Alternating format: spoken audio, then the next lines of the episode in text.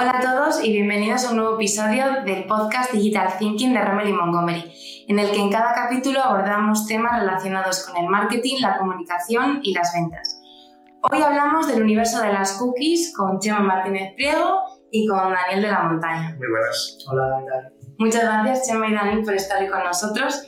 Como muchos ya saben, en 2020 eh, Google anunció que su navegador Chrome eh, iba a dejar, bueno, iba a eliminar las cookies a terceros. Eh, hemos sabido recientemente que estas cookies se van a, comenzar a eliminar a mediados de 2023 para finalmente eh, eliminarse a, finales de 2023. Esto supone un cambio significativo en el, en el, ecosistema del marketing digital, pero queremos saber un poco por qué, ¿no? ¿Qué son estas, estas cookies a terceros y para qué sirven? Pues si quieres empiezo yo.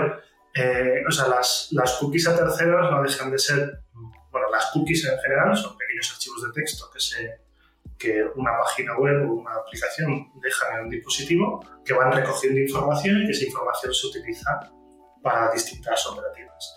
Esas operativas pueden ser desde el propio funcionamiento de la web, como guardar tu usuario, o sea, tu sesión para saber que te has, estás logueado, o eh, información sobre el comportamiento para personalizar determinados tipos de, de, elementos dentro de una página web, o bien eh, cookies que a través, de, a través tuya otros introducen, como pueden ser las cookies de analítica o las cookies de eh, aplicaciones publicitarias, donde eh, se va recogiendo información que no gestiona directamente el propietario de ese dominio, de esa página web, sino que un tercero es el que lo está gestionando. Entonces, ahí con la nueva normativa europea eh, y luego con todos los movimientos de todos los players del, mundo digital, lo que se produce es un bloqueo para que no haya terceros que puedan, eh, en, un, primer momento, sin consentimiento expreso a nivel de página web, que es lo que obliga la,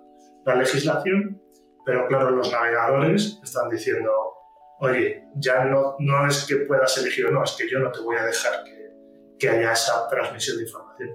Eso supone un cambio de paradigma muy importante y también otro elemento muy interesante en la discusión que creo que todavía eh, no está del todo perfilado, pero que acabará llegando, es que esos navegadores se convierten en los dueños y señores de la puerta de acceso a los datos. Y eso abre unas posibilidades de negocio a los navegadores infinitas.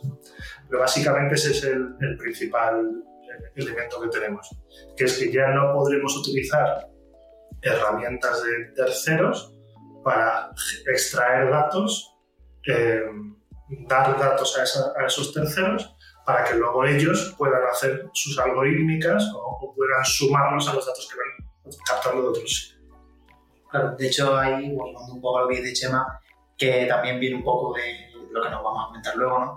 Eh, las herramientas que utilizan estas cookies de terceros, como ya no tienen el navegador como fuente para traer esos, esos datos, ¿no? Con los, píxeles y demás, pues a partir de ahora te están pidiendo directamente a ti, a tu al propio o sea, al dominio, al servidor de la página que tú tienes, están pidiendo los datos para que ellos los recopilen y, y funcione como están utilizando con las cookies actualmente. O sea, al fin y al cabo que te se están saltando el navegador, la solución es saltarse el navegador y que tú le des esos datos que, que necesitas de herramienta. Con todas las contingencias de protección de datos que eso implica, que son muchísimas. Y cada vez más. Y entiendo que en el día a día estas cookies se utilizan, en el día a día me refiero de una, de una agencia de marketing digital, se utilizan pues, en las diferentes estrategias ¿no? de, de marketing, de publicidad claro. Sí, es lo, que comentaba, ¿no? prácticamente todas las herramientas de publicidad que utilizamos aquí en la agencia, bueno, todas las agencias, ¿no? Eh, Facebook Ads, Google Ads, eh, TikTok Ads, todo este tipo de herramientas eh, funcionan, o sea, métodos de seguimiento. Y la publicidad programática en general, ¿no? Sí, todo, toda la publicidad y demás, funciona con píxeles, ¿vale? Estos píxeles son cookies y todos estos píxeles lo que, o sea, son muy fáciles de insertar, eso está claro, por eso se han hecho tan famosos y es tan sencillo hacerlo, ¿vale? Luego hay otras dinámicas que hay que estar detrás de ellos que no lo, no lo sencillo, pero bueno. Eh, y entonces, bueno, eh, se utilizan prácticamente pues, para sacar esos datos personales ¿no? de, de, los usuarios, ya sea pues, todos los datos de las visitas, de las personas que convierten, que realizan conversión en la web, ya sean leads, compras, demás, y todos esos datos. y directamente el navegador, o sea, desde el navegador se lleva el dato a la herramienta. En este caso, Facebook Ads, TikTok, etc. Eh, eso es lo que utilizamos a, día de hoy, eh, para eso utilizamos los píxeles. Y bueno, pues ahora el problema que tenemos es que como se están eliminando, de hecho Chrome creo que es el último navegador que está permitiendo cookies de terceros, todos los demás, Facebook y demás, ya no lo utilizan, pues estamos encontrando con el problema de que esas herramientas han bajado en rendimiento muchísimo, porque no tienen datos. Al no tener datos van a ciegas y al ir a ciegas, las herramientas al fin y al cabo no optimizan en base a los objetivos que quieren. Hay, que partir de la base de que una de las estrategias habituales de, segmentación de filtro para, a, la que, a la que mostrarle una campaña es, oye, yo tengo un tráfico, ¿no? Entonces ese tráfico le añado el pixel de Facebook, por ejemplo. Le digo a Facebook, oye Facebook, ¿tú ves todas las personas que visitan mi página o todas las personas que me compran? Pues de esas personas que me compran, tú con los datos que tienes de todas ellas, muestra, crea tu propio perfil, que yo desconozco, y muéstrale esta información, ¿no? esta campaña.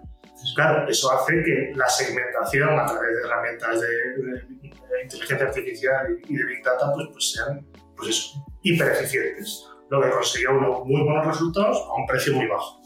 Toda esa lógica, a día de hoy, la legislación europea y todo el movimiento de, eh, de Apple en primer lugar y luego ya el resto de, de universos, pues ha hecho que desaparezca bueno, que desaparezca, que sea mucho más complejo. En realidad, ahora mismo, la solución que existe es abrir una puerta por detrás, como decía Dani antes, que es, bueno, yo ya, ya no es el, el, navegador el que le da la información a Facebook o a Google, sino que se la enchufo yo directamente. Pero eso es una solución que no es una solución, eso es un parche.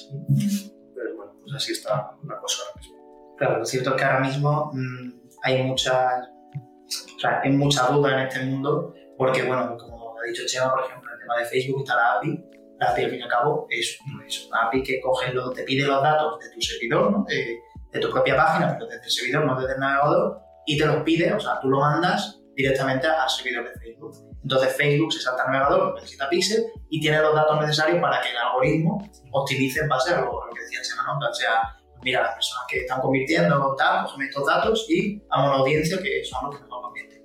Entonces por ahí, por ahí va el asunto. Ya no solo es en Facebook, sino, por ejemplo, en Google Ads también han salido soluciones que básicamente son lo mismo, o sea, te están pidiendo, se llaman conversiones mejoradas en este caso, ¿vale?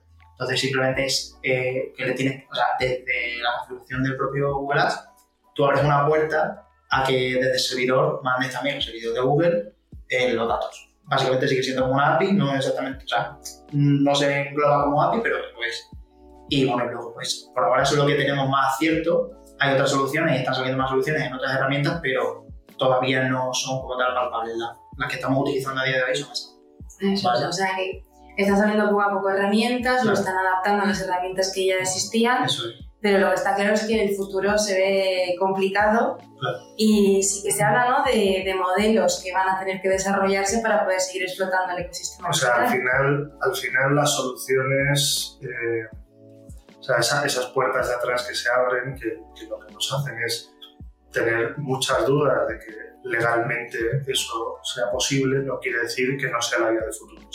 La vía de futuro es que la propia compañía sea la que genere data y ese data lo comparta con las plataformas, obteniendo el consentimiento previo del usuario, en fin, con, todas las eh, pesquisas legales necesarias, pero está claro que lo que es la, tendencia que de momento solamente se pueden permitir las grandes empresas, es la construcción de, de ¿no?